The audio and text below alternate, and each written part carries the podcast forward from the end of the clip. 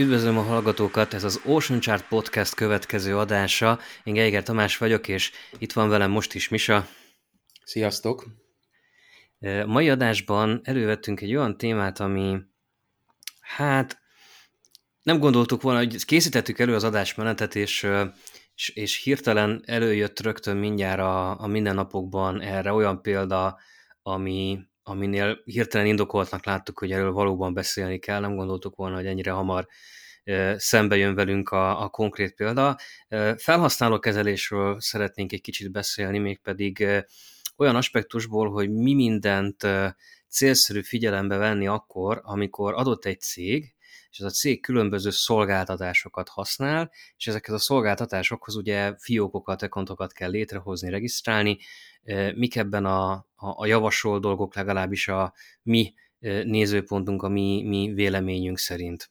Egyáltalán mi is az alap probléma, hogy azért legyen honnan kiindítani, szerintem erről beszélgessünk egy picit.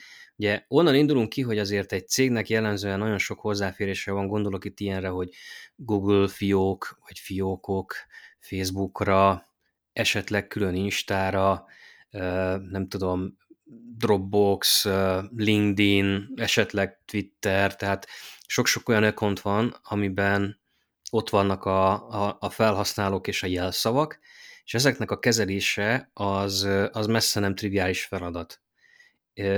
Két megoldás szokott általában megjelenni, és ebből én legalábbis személy szerint az egyiket fogom nagyon markánsan támogatni, az biztos.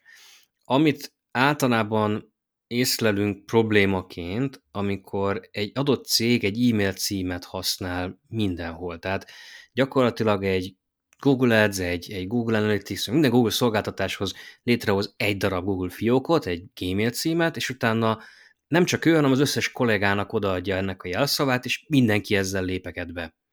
Ez az egyik megoldás, ami meg szokott lenni, az az előnye, hogy viszonylag gyorsan megvan, kevés vele az adminisztráció, mondjuk így, hogy eh, le van tudva a dolognak a, a nyűgös része, igaz? Eh, a másik, ami, amit én jobban képviselek, vagy én legalábbis jobban szeretek, az az, amikor minden egyes kollégának megvan a maga külön hozzáférése, külön regisztrációval, külön jelszóval, és ezek vannak kezelve. Ez nyilván egy sokkal macerásabb dolog, mindenkinek magának meg kell csinálnia külön-külön a hozzáféréseket, hogy ott külön jelszavakat létrehozni, és, és hát ez bizony macerásabb, ráadásul nem biztos, hogy mondjuk én, mint vezető mindenkinek a jelszavát tudom, vagy tudhatom, ha egyáltalán ugye elárulja, elárulja ezt. Várjál, Tomi, van egy harmadik verzió is, és ez Na, a harmadik verzió a legáltalánosabb, ezzel találkoztunk a legtöbbször munkánk során.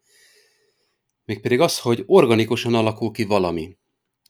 Az a valami, ami egy teljesen borzalmas katyvasza, a céges e-mailek, eh, Google fiókok, eh, külsősök által létrehozott, eh, ezzel a, ezzel a Google fiókkal kezeljetek mindent dolgokat. Tehát mondok egy egyszerű példát.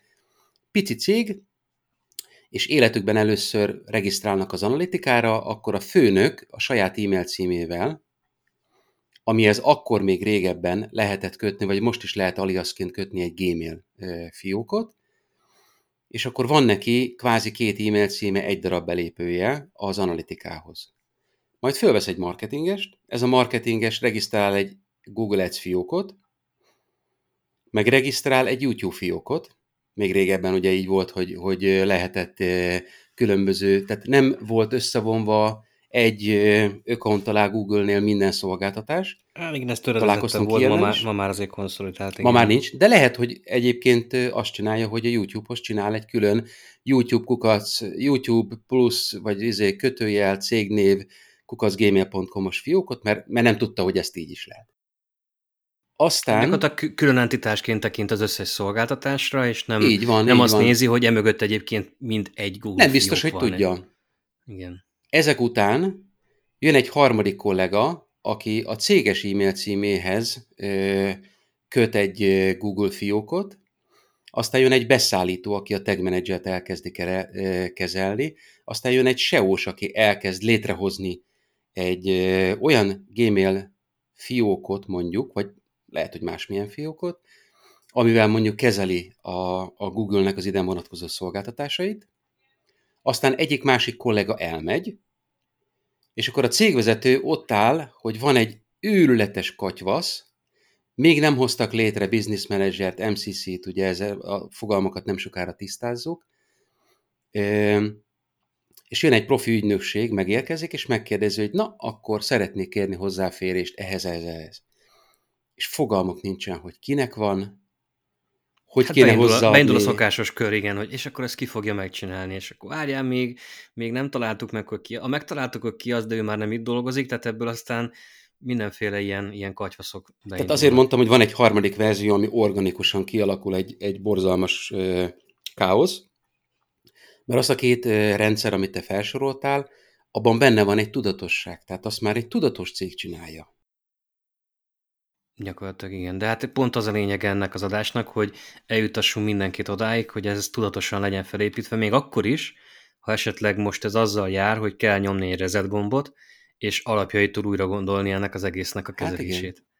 Hát Egyszer van az az állapot, hogy, hogy a káoszból valaki ki akar jönni, és egy okos tanácsadó segítségével tudatos fiók szerkezeti akarja alakítani, ami a cégen belül történik, ekkor rájön arra, hogy nem csak a, a hirdetési, analitikai és egyéb social szolgáltatásokat kell összeszedni egy csokorba, hanem a cég egyéb belépéseit, hiszen lehet, hogy van nekik egy, egy előfizetésük időjárás jelentésre, egy előfizetésük időmérésre, egy projektmenedzsment rendszer, egy nemzetközi fuvarozási rendszer, online számlaszolgáltatás, könyvelő, izé, mit tudom én, tehát százféle rendszer, Na és akkor még mindig ott van, hogy jó, de hogy? Tehát, hogy hogy kell ezt az egészet gatyába rántani? Kell legalább egy valaki, aki ezt az egészet maga alá fogja, de szerintem ne szaladjunk ennyire előre. Az egy Na, jó gondolat, igen. hogy a végére szedjünk össze egy checklistát esetleg, hogy, hogy körülbelül milyen nagyobb lépésekben célszerű végigmenni, de mielőtt ezt a checklistát összerakjuk, előtte uh-huh. nézzük azt meg, hogy a, hogy mondjam, hát most fontosabb, nem feltétlenül fontosabb, de az általunk jobban ismert, meg a, talán a hallgatók által is jobban ismert szolgáltatásoknál egyáltalán mik a lehetőségek. Ezt, ezt uh-huh. egy mhm. picit szerintem nézzük át, mert valószínűleg az is az oka ennek az organikus burjázásnak, hogy sokan nem tudják, hogy mire kell figyelni, és hogy egyáltalán mik közül lehet választani hanem úgy, úgy adva van az, hogy mit gondolnak az egyetlen működő megoldásnak. Jó? Tehát szerintem ezen Jogos. egy kicsit mi, gyalogoljunk végig. Kezdjük egy általános dologgal, és erről egyébként a saját oktatásainkon én nem győzök elég hangsúlyosan beszélni. Picit kevés szó esik erről a témáról konferenciákon, már amennyire én látom, aztán lehet, hogy majd ezek után kapni fogunk linkeket, hogy itt és itt és itt és itt egyébként ez ki lett taglalva, és akkor így előre is megkulpázok, de a lényeg a lényeg, hogy ez, ez a téma szerintem ritkán van jól kivesézve, ez pedig maga, magának a biztonságnak a kérdése.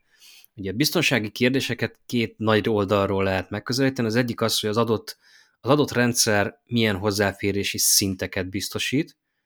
Tehát uh-huh. nem, nem mindenhol igen, nem kérdés, hogy be tud lépni, nem tud belépni, hanem be tud lépni, és mit tud vagy nem tud tenni a belépése után. Ez az egyik része a, nem tudom, ennek a táblázatnak, amit ilyenkor az ember elkezd felépíteni. A másik fontos eleme pedig a, a hogyan lép be.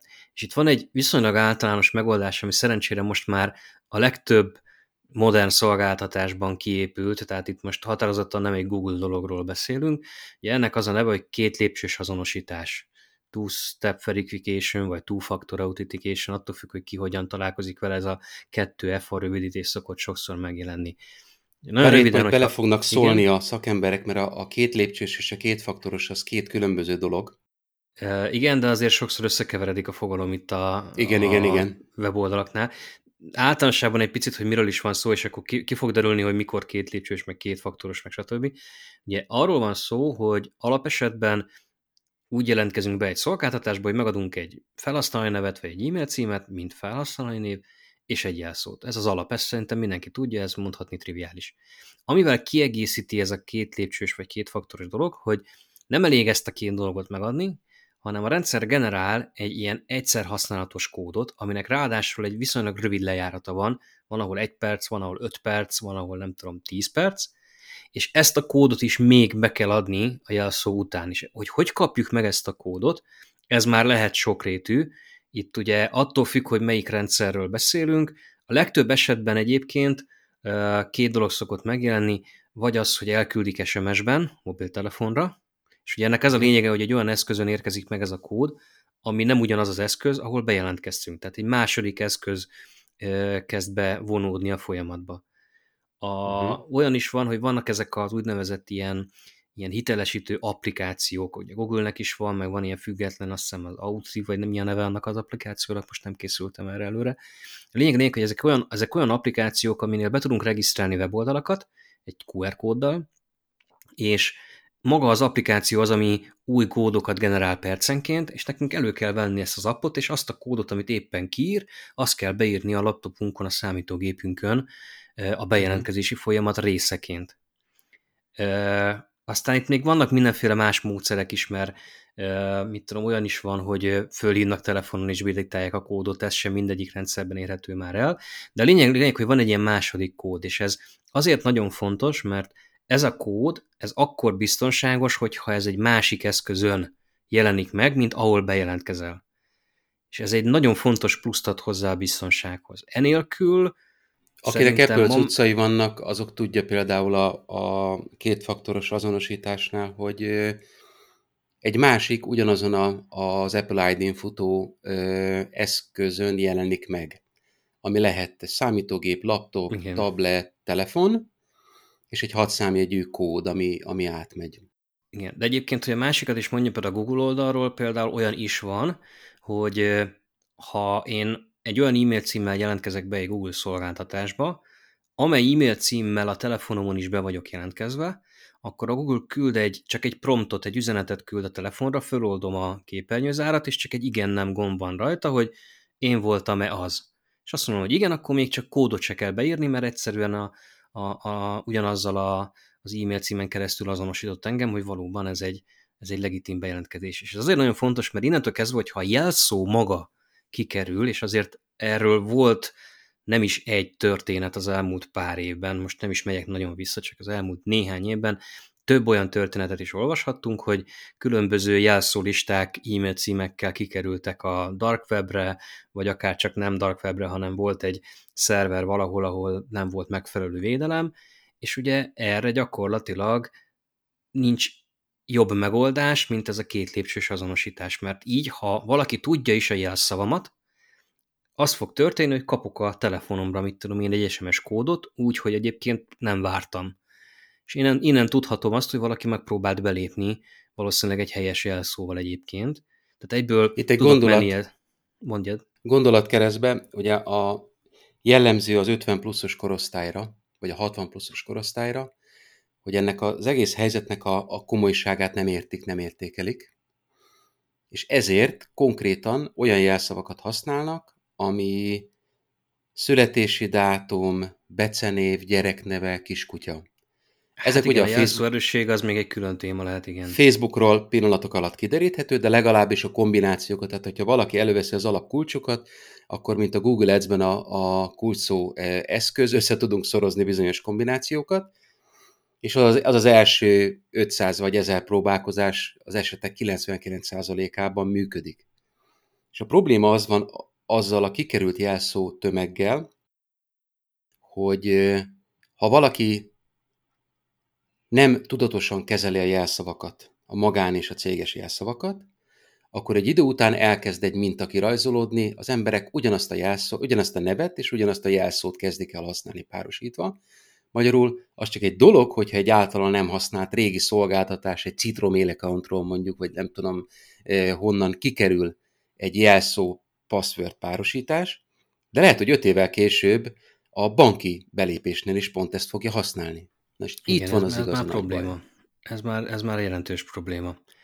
E, és akkor még egy dolgot nem említettem ezzel kapcsolatban, hogy aki ultraparás, az ráadásul még azt is meg tudja tenni, ez sem mindegyik szolgáltatónál van jelen, de mondjuk például a Google-nél igen, lehet használni fizikai, hardveres azonosítást, ami egy ilyen biztonsági kulcs, majd a, a podcast epizódnak a leírásába beteszem a, a linket, ilyet lehet kapni, hát nem olcsó, mert ilyen, teszem 10-20 ezer forint egy ilyen kulcs, ez így egy darabra még nem biztos, hogy egetverő, de ha mondjuk van egy 10 fős cég, akkor már rögtön 100-200 ezer forintról beszélünk.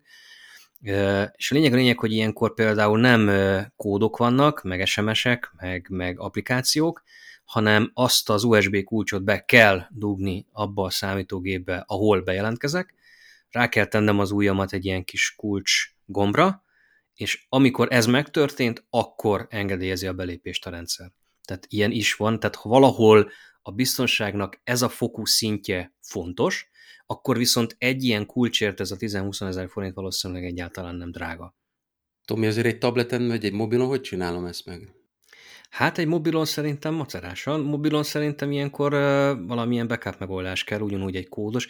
Ugye általában azt kell tudni, hogy a legtöbb rendszer úgy működik, hogy a, amikor beállítjuk ezt a két lépcsős azonosítást, akkor általában nem csak egy, hanem több metódust is hozzáadhatunk a fiókunkhoz. Tehát ha az egyik valamiért nem megy, akkor választhatunk, hogy egy másikkal jelentkezünk be. Tehát ha nem, nincsen valamiért biztonsági kulcsunk, akkor mondhatjuk azt, hogy jó, de viszont van mobil appom, és onnan be tudok írni egy kódot. Uh-huh. Egy telefonon megmondom szintén nem tudom, bár ö, telefonokhoz is lehet kapni ilyen, mit tudom, USB-C, normál USB átalakítót, és lehet, hogy esetleg, ha ezt használja valaki, akkor ugyanúgy fel fogja ismerni. Ezt megmondom őszintén nem tudom. Uh-huh. Ezt majd lehet, hogy meg kell kérdeznünk valakitől, kell, kell keresnünk egy biztonsági szakembert, aki ezt uh, esetleg majd részletesen el tudja majd nekünk mesélni. Egy Most, hogyha a kétfaktoros autentikációról beszélgetünk, szerintem lesz ott egy másik link is. Én belakadtam a, a múltkorában, és szerintem a biztonsági kérdéseket zárjuk is itt lemez, mert azt érzem, hogy ebből megint ki fog jönni egy teljes adás később. Ez a Igen, én is információtechnikai biztonság.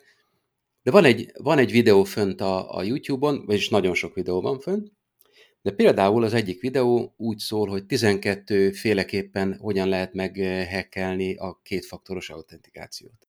Igen, hát sajnos ez sem tökéletes valóban. És konkrétan nagyon egyszerű megoldások is vannak, tehát nem csak social engineering, hogy megpróbálják kideríteni tehát kiderítik a telefonszámát, fölhívják a telefon szolgáltatót, azt mondják, hogy beleesett a tóba. De most nem jut eszembe a password, de szeretném, hogyha egy újonnan vásárolt telefonra ezt a telefonszámot aktiválnák. Amerikában ez is lehetséges, és egy tipikus social engineering metódus, hogy így átvette az emberünknek a telefonszámát, és innentől kezdve a második lépcső autentikáció az ő telefonjára érkezik. B-verzió. Azért valljuk, azért várj, valljuk be, ehhez azért nagyon fontos embernek kell, hogy legyél, hogy valakinek kifeszüljön kimondottan a te belépésedhez, hogy, hogy ezt föltörje. Ilyen hát, módon. Hát, a másik pedig egy, egy, egy adathalász e-mail, ahol, ahol egy nagyon egyszerű trükkel el tudják lopni az embernek a, a session ID-ját, tehát megkérik, hogy lépjen be a saját netbankjába e, esetleg, és egy linken keresztül. És a link konkrétan pingel egy szervert is, ahol majd megjelenik ez a bizonyos Session ID, emberünk belép teljesen legitim módon a bankba, megkapja a kétfaktoros autentikációra az SMS-t, belépett, a bank ad neki egy Session ID-t, és egy másik számítógépen, egy másik helyen, egy másik városban egy, egy rossz arcú vagy nem rossz arcú ember ugyanezzel a Session ID-val belép a bankba, és elutalja magának azt a kisebb összeget. Puff. Igen, ez, ez akár így működhetne is. Általában viszont a, tehát a mi, a mi esetünkben, csak hogy egy kicsit így visszaköltözzek magába az online marketingbe, a, a mi esetünkben általában azért problémás a jelszónak a kikerülése és a két lépcsős azonosítás nem használata, mert általában ahová mi bele szoktunk jutni, azok ilyen scam megoldások. Most is éppen láttam a Facebook hirdetést például, ahol a hirdetés azt mondta, hogy kattints ide, és 300 eurós Google Ads kupon vár. És ugye megjelent egy, egy zseni, tényleg lát, láthatóan foglalkoztak vele, az eredetihez megszólási hasonlító Google belépő oldal jelent meg, és ha én ott most beírtam volna az e-mail címem jelszavam, és nincsen két lépcsős azonosítás, akkor ugye belépnek az automatizmusok, tehát emögött programok vannak, azok a programok az elmentett jelszóval egyből belépnek, automatán, apin keresztül létrehozzák a, mit tudom, Viagra kampányokat például, meg a lopott cuccoknak a kampányait, és a mi pénzünkön elkezdik futatni ezeket a hirdetéseket kőkemény napi keretek mellett.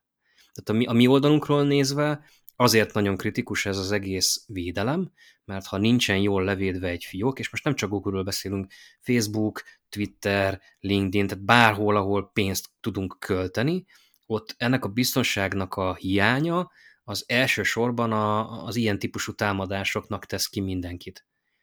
És ennek hát viszont a két lépcsős azonosítás már egy jó, hogy mondjam, ellenpontja lehet, mert, mert ezek az automatizmusok arra épülnek, hogy nagy tételben tudjanak jelszavakat lopni.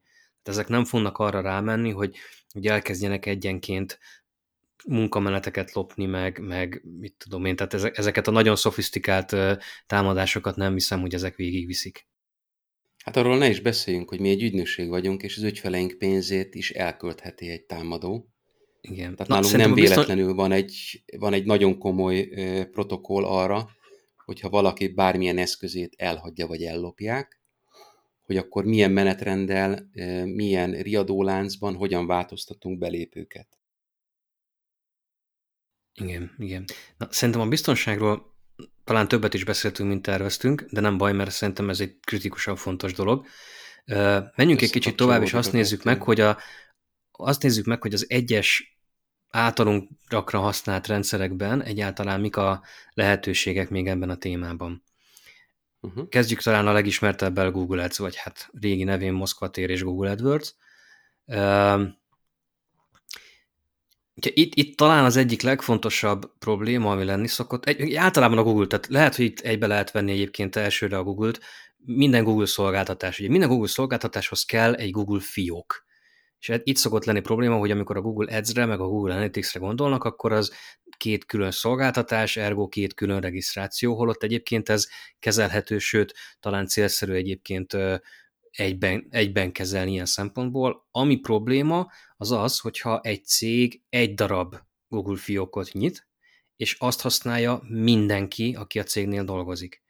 Tehát itt szerintem a mi best practice, és amit fontos megcsinálni, hogy minden egyes kollégának legyen egy külön Google fiókja.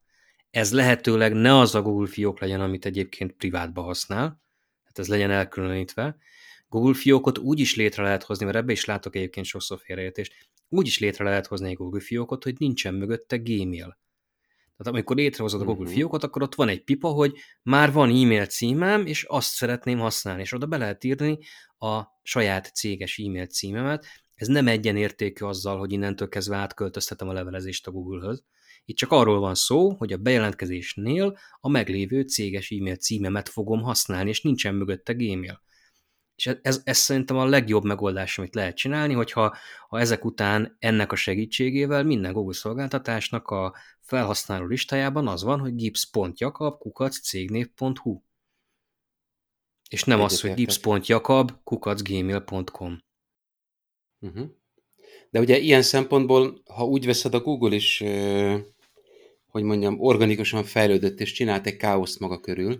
Ez tény, például ez a, tény, de ez, ez a nem egyszerű átlátni elsőre.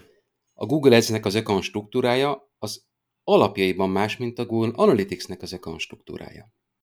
Hát gyakorlatilag igen, igen. Igen, ezt egyébként már, ez már nagyon mellékvágány, de már régóta hangoztatom, hogy szerintem nagyon idejét múlt lett a Google eznek a a, a, fió struktúrája, de ez már messze vezet.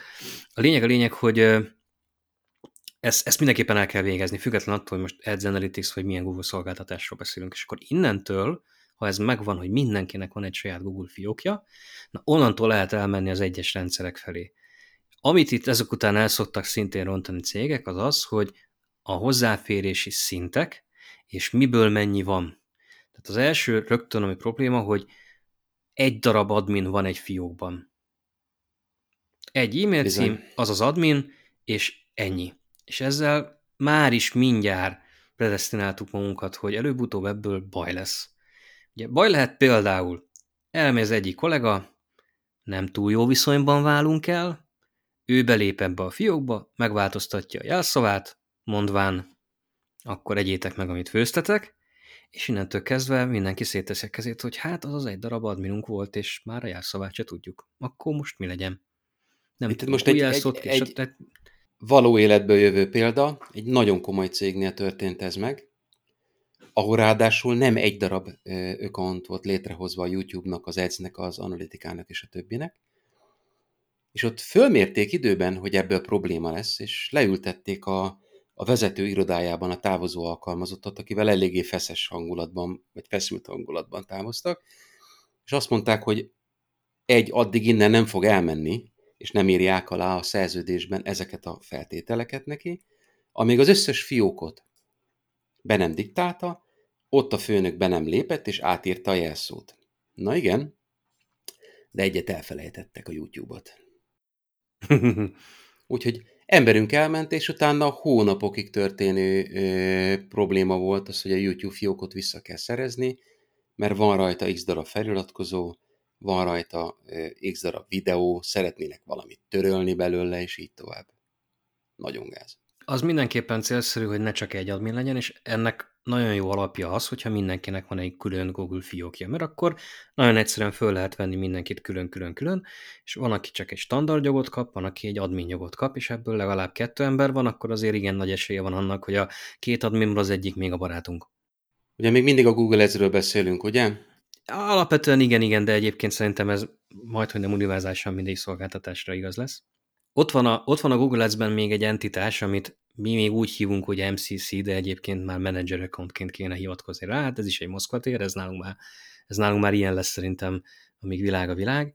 Ez egy ernyő fiók, ez egy önmagában hirdetéseket nem tartalmazó fiók, ez a manager account, arra jó, hogy sok más tényleges hirdetői fiókot egy ernyő alá be lehessen húzni, és akkor egy belépővel el lehet érni ezeket a tulajdonképpen ügyfélfiókokat. Ugye az MCC az a Mind Client Centernek volt annak rövidítés, és ebből talán egy picit jobban következik, hogy ez elsősorban egy ügynökségeknek lett kitalálva, de aztán idővel ez is egy ilyen organikus fejlődésen ment át, és már ügyfél oldalon is elkezdték használni, mert hogyha egy nagyobb cégnek mondjuk több tevékenysége volt, vagy több nagyobb terméke, akkor mindegyiknek létrehoztak egy önálló hirdetői fiókot, és ez az MCC volt az, ami tök jól összetudta fogni ezeket a hirdetői fiókokat egy ernyő alá, tehát gyakorlatilag megszűnt a a client része ennek az MCC-nek, és már, már abszolút nem csak az én ügyfeleimről volt benne szó, hanem, hanem az én saját fiókjaimról is.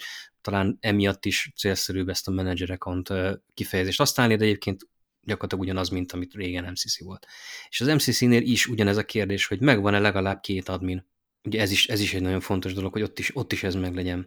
Aztán kevésbé biztonsági kérdés, de, de ha már egyszer átnézzük ezeket a dolgokat, akkor célszerű hozzányúlni a GDPR-ral kapcsolatos részhez. Ugye minden Google Ads fiókba be kell állítani egy úgynevezett DPA kapcsolatot, ez, ez ugye a Data Processing Amendment, ha jól emlékszem ennek a rövidítése, GDPR-ral kapcsolatban kit kell értesíteni a Google-nek akkor, hogyha egy adatvédelmi incidens történik.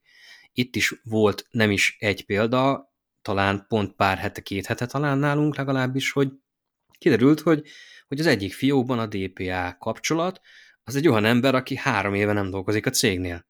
És ugye ez is ilyen értelemben egy a dolog, foglalkozni kell ezzel. Tehát föl kell tudni írni, hogy mit kell átnézni akkor, amikor valaki elmegy a cégtől. Ezt De ez csak úgy történhetett, hogy ő volt egy admin, és a, automatikusan hozzárendelte valaki ez a Google. Ezt Nem, ezt kézzel kell ott kitölteni. A DPA-t kapcsolatot azt abszolút kézzel kell kitölteni, semmi köze ahhoz, hogy kinek De ezt három éve nem van. kérték még.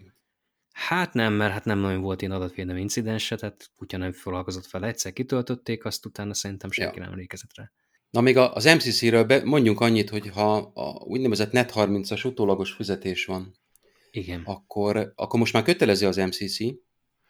Most már kötelező, igen, tehát eddig ez nem volt, most már kell egy, egy ilyen MCC az ügyfélfiók, tehát a, a költőfiók fölé, még akkor is, ha csak ez az egy hirdető fiókunk van, mert ugye ehhez az MCC-hez rendelik hozzá ezt az átutalásos számlás fizetési A Net30-ról kell annyit tudni, hogy bizonyos ügyfeleknél itt már azért 7 számi gyűköltésről beszélünk.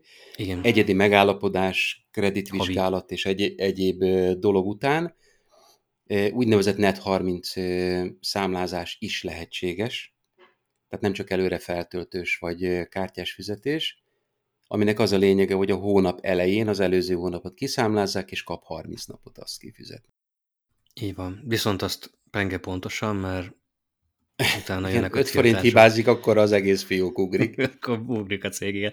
De mindez megint már messze vezet. Itt be kell állítani, hogy melyik, tehát ugye, ha például az ügyfélnél van egy ügynökség, az ügynökség is egy ilyen MCC kapcsolatot használ, meg ott van a saját MCC-je is. Tehát egy Google hmm. Ads fiókhoz kettő ilyen, ö, ilyen menedzser kapcsolódik, ilyenkor be kell állítani egy kapcsolóval, hogy melyik az az MCC, amelyik a tulajdonjogokat birtokolja a, a rendes költőfiók felett. És ez egy, ez egy állandó kérdés egyébként, főleg ügynökségek körében, meg úgy általában a szakmában, hogy, hogy kit tekinthető egy hirdetői fiók tulajdonosának. És ugye itt általában olyan lágázások szoktak lenni, hogy jogkéremben kifizeti például a médiát. Meg ezen kívül még magába a fiókba ugye van egy know-how, és ennek az átadása esetlegesen egy következő ügynökségnek az vajon ö, megengedhető-e vagy nem. Én ezt a kérdést most nyitva hagynám, mert ezt kitárgyalni szerintem megint plusz Ismét messzire visz, és egy teljes komplett adás. És egy teljes komplett adás, de nem baj, mert itt tudjuk írogatni, hogy miről érdemes majd még beszélgetnünk. Mm. Minden esetre az owner jogot mindenképpen be kell állítani. Google Ads-ről szerintem hirtelen ennyit, tehát Google Ads-ről csak összefoglalva, ha van MCC, legalább két admin, ha nincs, akkor is a rendes költőfiókban legalább két admin legyen, és mindenkinek legyen önálló Google fiókja, ne egy közös Google fiókkal lépjen be mindenki, ez egy nagyon-nagyon fontos dolog. Menjünk tovább a Google másik nagy ágára, Google Analytics, Google Tag Manager, ezt nagyjából egybe lehet kezelni. Amit itt megint kevesen tudnak, hogy van, a, van most már a Google-nek egy olyan, hogy is mondjam, szolgáltatása, vagy egy olyan szintje a fiókok között, aminek az a neve, hogy Organization szervezet. Ez magához a Google Marketing Platformhoz tartozik, a Google Marketing Platform az ugye az ernyő neve a, a Google marketing szolgáltatásainak analitika és, és hirdetési fronton. És ebben van az az organization, ebbe be lehet kötni ezeket a Google Analytics, Google Tag Manager fiókokat, és akkor egy külön felületen ezt ügyesen lehet auditálni, hogy milyen e-mail címmel, kinek hova, milyen szintű hozzáférése van. E, ennek a beállítása opcionális akkor, hogyha mi az ingyenes verziót tehát használjuk ezeknek a termékeknek, de hogyha Google Analytics 360-ról van szó például, ami ugye a premium verzió, ott viszont ezt kötelezően létre kell hozni, ha nem hozunk létre, akkor a Google megcsinálja nekünk, mert az előfizetést, meg a számlázást azt egy ilyen szervezetbe, egy ilyen marketing platform organization beállítja be a Google. Itt is gyakorlatilag ugyanaz az intelmen van, mint, mint mondjuk egy Google eznél, tehát minden egyes Google Analytics fiókba legyen legalább kettő olyan felhasználó, akinél ki van pipálva ez a Manage User jog. Másik oldalon megközelítve ne legyen mindenkinél mindig mindenki pipálva, mert egyébként ezzel is össze találkozni, borzasztóan megtisztelő az a fajta bizalom, ami ilyenkor árad felénk, hogy kérünk egy új ügyfélnél hozzáférést, és azt látjuk, hogy tényleg szinte mindent meg tudunk csinálni, felhasználókat is tudunk kezelni. Ez, ez egy nagyon megtisztelő dolog, hogy ezekkel a jogkörökkel megilletnek minket, de én abszolút nem sértődöm meg, hogyha például egy, egy felhasználói kezelés jogkörét nem kapom meg, mert az nem az én dolgom.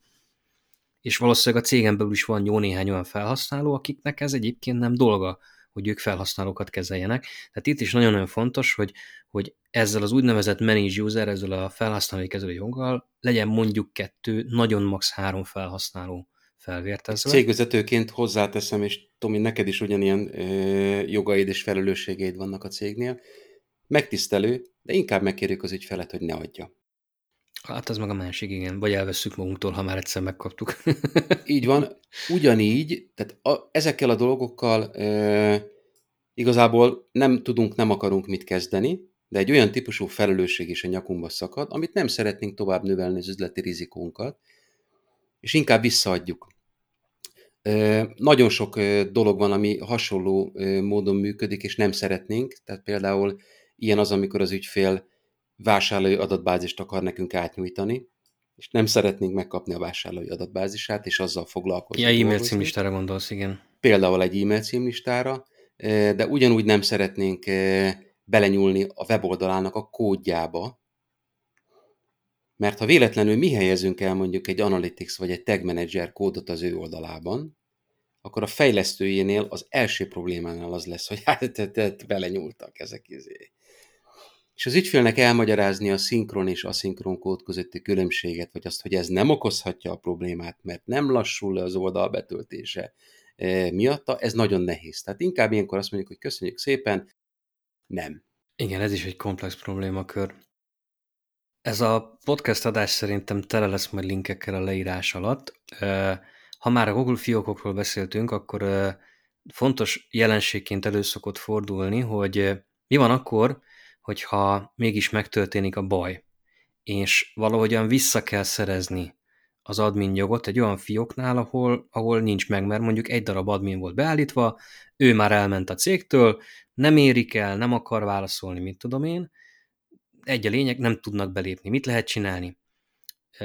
Google Ads-hez és Google Analytics-hez az a jó ír, hogy van megoldás, be fogom tenni a linkeket a podcast leírásába. Különböző Google súgolt alakon el lehet indítani azt a folyamatot, amivel igazolni lehet a tulajdonjogot az adott Analytics vagy a Google Ads fiók felett, és így a Google betesz minket adminként ebbe a fiókba. A, ahol ezt nem teszik meg, mégpedig nagyon-nagyon komoly biztonsági okokból, az a Google Tag Manager. Ugye a Google Tag Managerben mindenféle kódot el lehet helyezni, ami a weboldalban kapcsol be. Ha, ha én oda tudok menni a Google-höz, hogy figyelj ide, a nem tudom milyen a, most mondok egy random szájtot, a New York Times-nak én vagyok az adminja, csak már nem tudok belépni, adj már létszi hozzá, ha ezt én valahogy igazolom nekik, és, és ők betesznek engem úgy, hogy egyébként én nekem semmi közöm a New York Timeshoz, az egy elképesztően durva biztonsági probléma lenne. Tehát ott azt mondja Google, hogy még ha, még ha ki is találnak egy olyan módszert, ami, amivel már-már tényleg jól meg lehet azon ö, győződni róla, hogy, hogy jogos a kérés, még akkor sem, tehát ők, ők itt a safe side-on vannak, azt mondják, hogy Google Tag Managernél, ha admin hozzáférésed nincsen, nagyon-nagyon kellemetlen, borzasztóan sajnálják, de sajnos ott nem fognak segíteni abban, hogy ez vissza legyen állítva, ilyenkor sajnos újra kell kezdeni de egy új. Ezt magyaráz meg, Tomi, fiókkal. igazából itt ez, ez egy nagyon komoly ö, technikai lépés is, tehát hogyha valaki a Tag Manageren keresztül be tud rakni bármilyen kódrészetet az oldalba, nem csak azt jelenti, hogy tud betenni mondjuk egy politikai témájú cikket egy másik cikk közepére, hanem azt is jelenti, hogy mondjuk egy káros programot, egy kilogert futtathat minden egyes felhasználó gépén. Igen, igen, igen, igen, igen. Ez gyakorlatilag, ez, bocsánat, elméletileg ez lehetséges.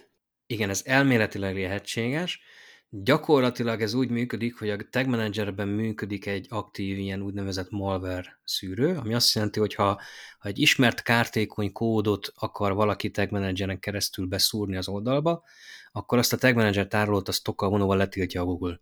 Be lehet lépni az admin felületre, tehát el lehet végezni a takarítást, de a weboldalba nem szolgálja ki. Ha ha nem ilyen ismert malware van szó, akkor, akkor az baj, mert akkor arra nincsen aktív szűrő, de erre is alapesetben az a megoldás, hogy azt a, azt a legnagyobb jogot, azt az úgynevezett publish jogot, amivel ki lehet élesíteni, mert ehhez már jobban kell ismerni a Tag Manager működését, ez körülbelül azt tudnám hasonlítani, mint egy, egy újságírói szerkesztőségi rendszer. Tehát egy szerkesztőségi rendszerben, ha valaki megír egy cikket, akkor azt ő automatikusan nem tudja kitenni a portára, hanem van egy, egy főszerkesztő, meg egy nem tudom még milyen titulusú ember, akik ö, ki tudják élesíteni ezeket a cikkeket. Tehát általában ugye egy szerkesztő nem feltétlenül tudja ö, valóban megjeleníteni az általa írt tartalmakat. A Tag Manager is egy picit hasonlóan tud működni, ha jól vannak beállítva a jogkörök. Ez azt jelenti, hogy ha én be, fölveszek mondjuk egy, egy olyan kódot Tag Managerbe, ami naplózza a billentyű leütéseket, akkor én ezt a kódot nem tudom kiélesíteni abban az esetben, hogyha nincsen meg ez az úgynevezett publish jogköröm, aminek a segítségével én ezeket a változtatásokat ki tudom élesíteni egy, egy általános minden felhasználóra kiterjedő módon. Tehát e, nagyon fontos tag hogy ott is a megfelelő jogosultságok legyenek beállítva. Akinél ez a publish jog van, az is kettő, max. három ember legyen. Az a kettő-három ember, akiben meg lehet bízni, és megvan az a felelősség, tehát rájuk van bízva az a felelősség, hogy ha ők kiélesítenek valamit, akkor abban vélhetően nem lesz ilyen kártékony kód, mert észreveszik ki, kiélesítés előtt. Tehát ez egy fontos technikai feladat ráadásul, tehát ide nem, nem elég egyszerűen egy, egy általános online marketingest beültetni ebbe a szerekkörbe, hanem olyat, aki ennek az egésznek a technikai részét is egy picit jobban érti. És akkor itt jön el ugye a, a, a dupla kétfaktoros autentikáció, jól tudom, akkor a, a Tag Managernél kötelezőre bevezették. Ö, nem, hanem úgy van, hogy a, a Tag Manager fiók beállításainál van egy pipa. Ha ezt kipipálod, és ezt nagyon-nagyon javaslom, hogy mindenki pipálja ki, ha ezt kipipálod, akkor azt fogja csinálni a Tag Manager, hogy ha, ha valaki ilyen egyéni kódokat akar felvenni vagy szerkeszteni a tárolóban, vagy hogyha felhasználókat akar kezelni, akkor megnézi a Tag Manager azt, hogy ez az ember, aki ezt végre akarja hajtani, ő két lépcsős módon jelentkezett ebbe. És ha nem, és egyébként admin, tehát megvan a jogköre, hogy felhasználókat kezeljen, akkor letiltja. Tehát azt mondja, hogy öregem, te admin vagy, van felhasználókezelési jogköröd, de nem két lépcsős módon jelentkeztél be, ezért az van, hogy neked most mégsem engedjük meg, hogy kezeld a felhasználókat. Á, oké, vettem. Jó. Ja, tehát ez, ez így működik, és ezt, ezt ki kell pipálni, tehát ez, ha nincs be, és ez alapból nincs bekapcsolva egy új fióknál, tehát ez nem egy triviális dolog, hogy ez mindenkinél így van beállítva, ezt be kell kapcsolni egy megfelelő pipának a bepipálásával a Tag Manager fiók beállításainál, tehát ha valakinek több fiókja is van, akkor ezt egyenként be kell kapcsolni. Uh-huh. Na, Google-t szerintem kiveséztük. Linkeket majd beteszem a podcast leírásba, hogy ahol ilyen recovery van szükség, akkor hol lehet jól elindulni. Menjünk tovább, Facebook szerintem adja magát következőnek. Facebooknál, ami rögtön mindjárt hasfájást okoz, amikor azt mondjuk, hogy business manager, és az egy ilyen, hogy mondjam, az, az, az sokszor, én legalábbis úgy érzem, és most tényleg nem lenézni akarok egyébként cégeket, de, de valahogy azt érzem, hogy sok cégnél az, az valahol egy ilyen űrtudománynak tűnik, hogy mi az, mire kell, hogyan kell, miért kell, mind kell, tehát hogy a, nagyon fontos onnan kiindulni, hogy a minden egyes cég a Facebookon az alapvetően egy ilyen business manager segítségével kéne, hogy fönt legyen. Tehát az, hogy van egy Facebook oldala, az ma már szerintem messze nem elég, egy úgynevezett Facebook Business Manager-t létre kell hozni, abba bekötni az összes entitást, Instagram fiókokat, Facebook oldalakat, hirdetői fiókokat, minden katalógusokat, hogyha elkerről beszélünk, tehát minden, minden, minden ide csatornázódik be, és ami nagyon fontos, hogy úgy, amikor, amikor arról van szó, hogy megbíznak egy partnert, mondjuk egy ügynökséget azzal, hogy hirdetéseket kezeljen, hogy kommenteket moderáljanak, tartalmat kezeljenek, akkor nem, nem az egyes ügynökségi felhasználókat kell hozzáadni a, az én saját fiókjaimhoz, most én mint, mint cég beszélek, tehát most ilyen skizofrén módon most nem mint ügynökségi ember beszélem ezt, vagy mondom ezt, hanem, hanem a két business manager az ügynökség, és az én cégem business manager tud összekapcsolódni, és én meg tudom mondani, hogy az ügynökség egyébként milyen jogköröket tud tovább osztani a saját felhasználói között. Nem Na, tudom, mennyire egy... volt így érthető, ezt lehet, hogy ábrázolni kéne inkább. Szerintem teljesen érthető volt. Itt azért megint tegyük hozzá, hogy egyik oldalon az ügyfelek védelmében már sokkal régebb óta volt neki oldala, mint hogy ez a business manager megjelent. Tehát igazából nem igen, látta igen, igen, ez, ez, ez is egy helyzet. Nagyon érdekes tudni a, a Facebooknak a, a múltját. Tehát ugye, amikor elkezdtünk hirdetni a Facebookon, akkor mi még akkor kezdtünk el hirdetni, amikor a Facebook alkalmatlan volt arra, hogy egy magyar szabályoknak megfelelő számlát kiállítson. Igen. Ugye? Igen. Tehát úgy kellett vadászni, hogy, hogy lehetőséget teremtsünk arra, hogy hirdessünk a Facebookon, tehát ez egy ilyen nagyon nagy dolog volt. Másik dolog, hogy a Facebook page, ami ugye nem egy magánszemély entitás, hanem egy szervezet, cég, bármilyen más csoport, az sem létezett, és éppen ezért emberek magánemberként hoztak létre egy csoportot. Most innen kellett valahogy fölfejlődniük oda, hogy kell majd egy business manager, mert elkezdték hirdetni az egyes posztokat, mert már tud a Facebook rendes számlát is adni, és ugye a, emlékszel még a Bivaj szerkesztőre, ez csak egy ilyen kis színes a, a mai napban, ugye volt a, a hirdetésekhez a, hirdetésekhez a, a nem is tudom, csak Chrome-ba futott, Power ugye? volt angolul, Power, Power Editor volt angolul, és, a, a, az automatikus fordításban évekig Bivaj szerkesztő volt a neve, a hirdetések ö... kezelésének az eszköze. Én, én mintha olyat, ha, lehet, most nem tudom, hogy városi legenda vagy így volt, de mintha jött és hallottam volna, hogy ez, ez valójában meg volt trollkodva, tehát hogy valahol valami tényleges fordításba ezt berakták, nem volt senki, aki visszaellenőrizze, és így került ki élesre. Én mintha egy ilyen sztorit is hallottam volna, de most nem vagyok benne biztos, hogy így történt. Abszolút. Egyébként a, a Facebookról csak egy másik, itt a nagy, nagy száraz e, technikai részek közé elmondok egy érdekes sztorit. E, abszolút nem ide tartozik, de szerintem Az vicces. a legjobb. e, két éve lehetőségünk volt párunknak Magyarországról a, a, a Google egyik nagy e, világrendezvényén e, San Jose-ban járni, és ma arra jártunk, akkor e, nagy lelkesedésünkben azért elmentünk a Google-höz, az Apple-höz és a Facebookhoz is.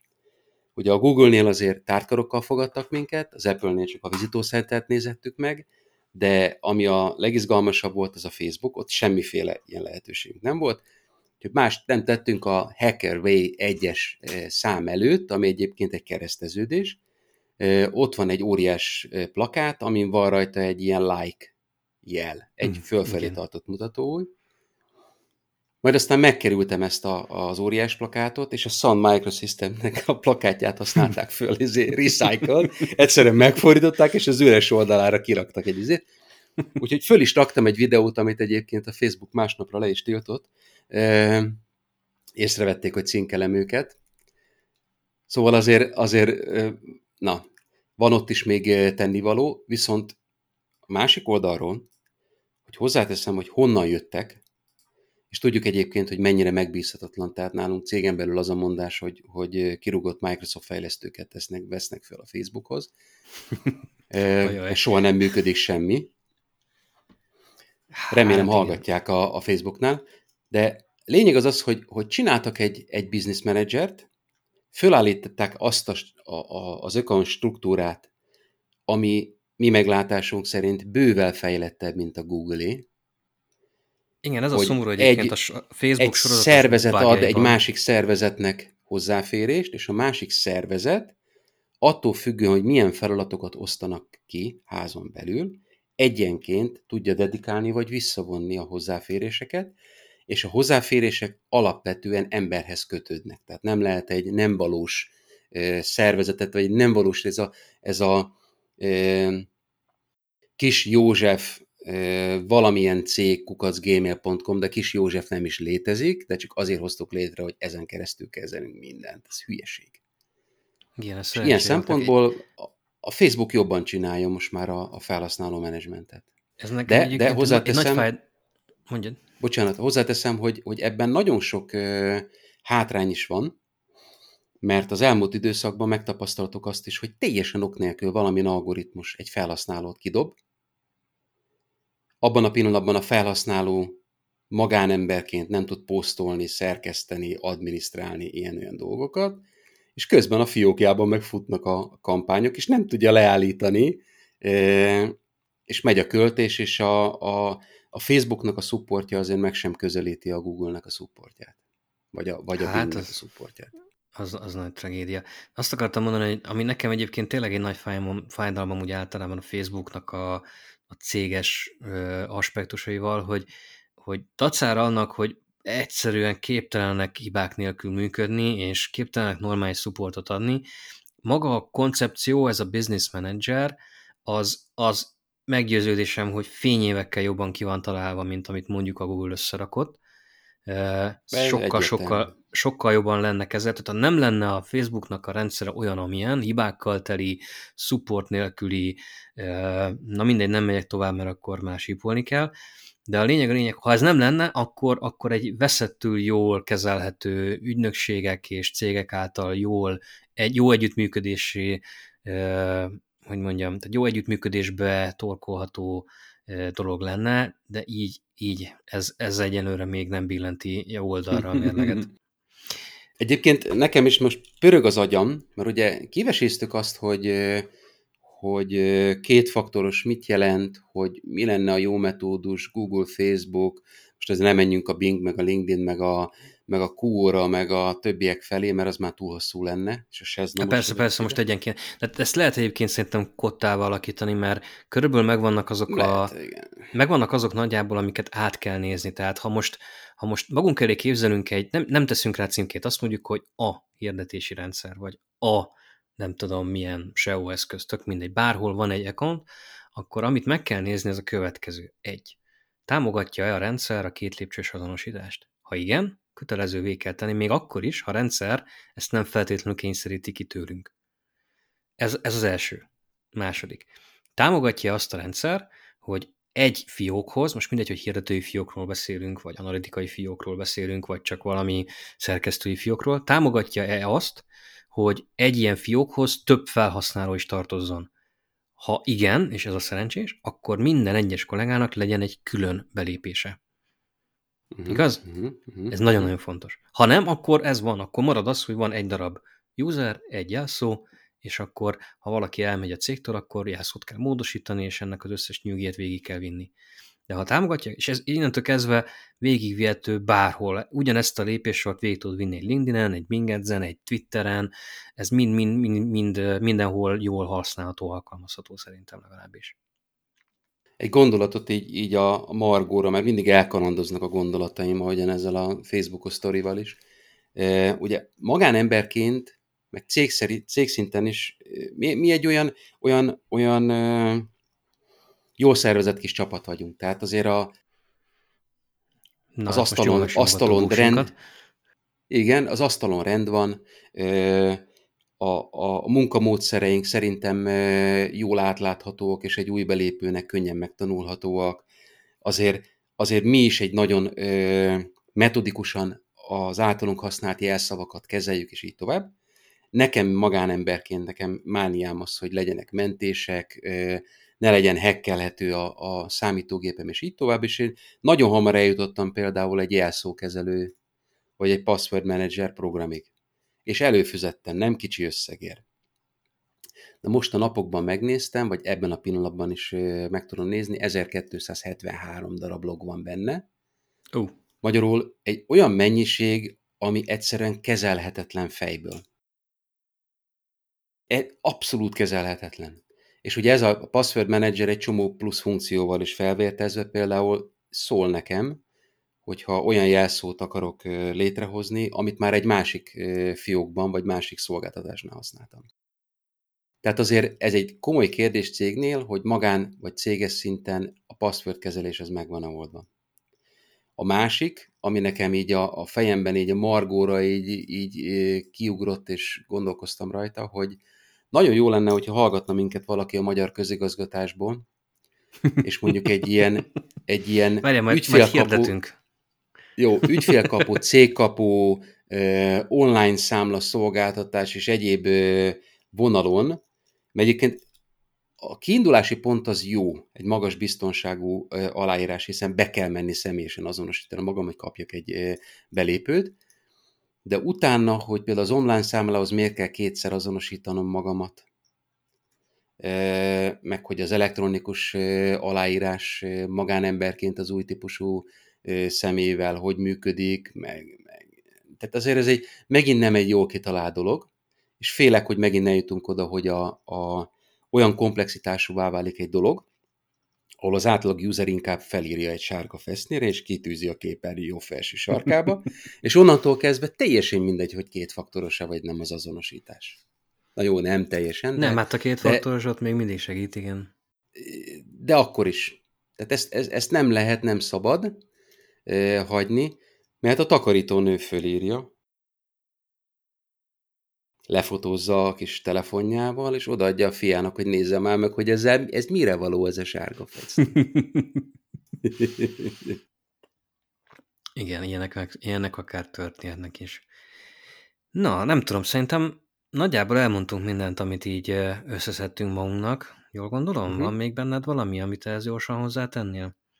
Hát csak az, hogy, hogy ebbe megérett egy másik, másik podcast anyag, az a, az a bizonyos biztonsági, tehát a marketing biztonság, mert most főleg a marketing, meg esetleg a pénzügy, aki, aki nagyon sok ilyen típusú szolgáltatást kezel, és a biztonságot egy kicsikét belecsíptünk, de nem nagyon beséztük ki. Tehát az kétfaktoros autentikáció az még nem egy biztonsági stratégia. Hát igen, jelenleg a, a mi körünkben ez a legnagyobb, amit szerintem viszonylag jól be lehet Igen, állítani, de... és nem ultra komplikált. Aha.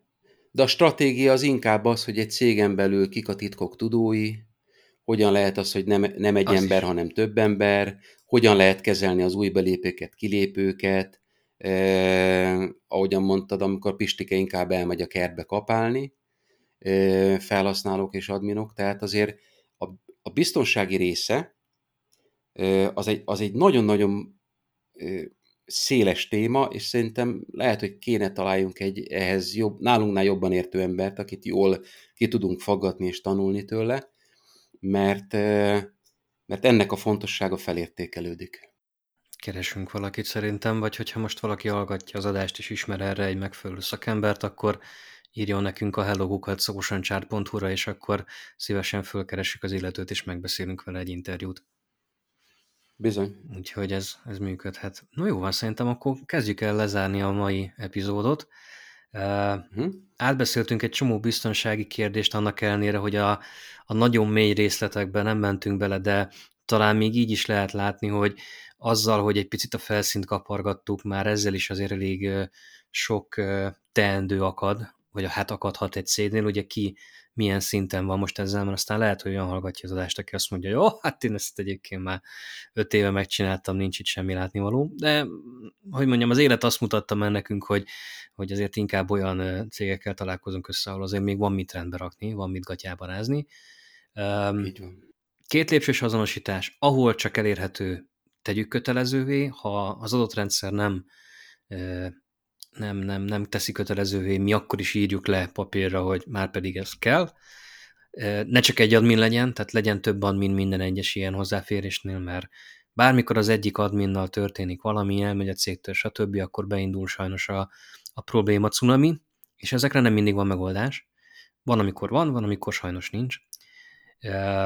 Ha lehet, akkor, akkor ne használjunk ilyen nagyon közösített belépőket, tehát hogy egy account egy, egy felhasználóval írunk el egy accountot, hanem lehetőleg mindenkinek legyen meg a, a maga kis külön belépője, ez talán szintén segít, és mindenkinek azt a, hogy mondjam, azt a hozzáférési szintet biztosítsuk, ami az ő napi munkájához feltétlenül szükséges.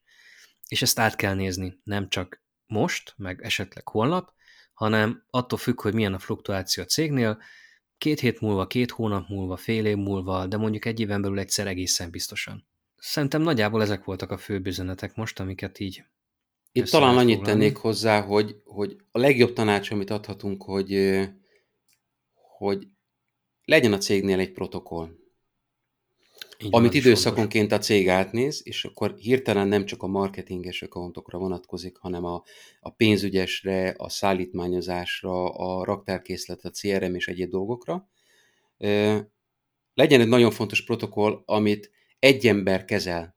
Tehát egy ember legyen a felelőse a protokoll kidolgozásának és betartatásának, és ez időszakonként legyen felülvizsgálva. Én azt gondolom, hogy ez legalább annyira fontos, mint a munkavédelmi, meg az egészségügyi szabályok, vagy hogy legyen, eh, nem tudom, céges orvos, vagy tűzvédelem. Tehát ez, ez, ez lassan azokra a, a fontossági szintekre fel kell, hogy érjen.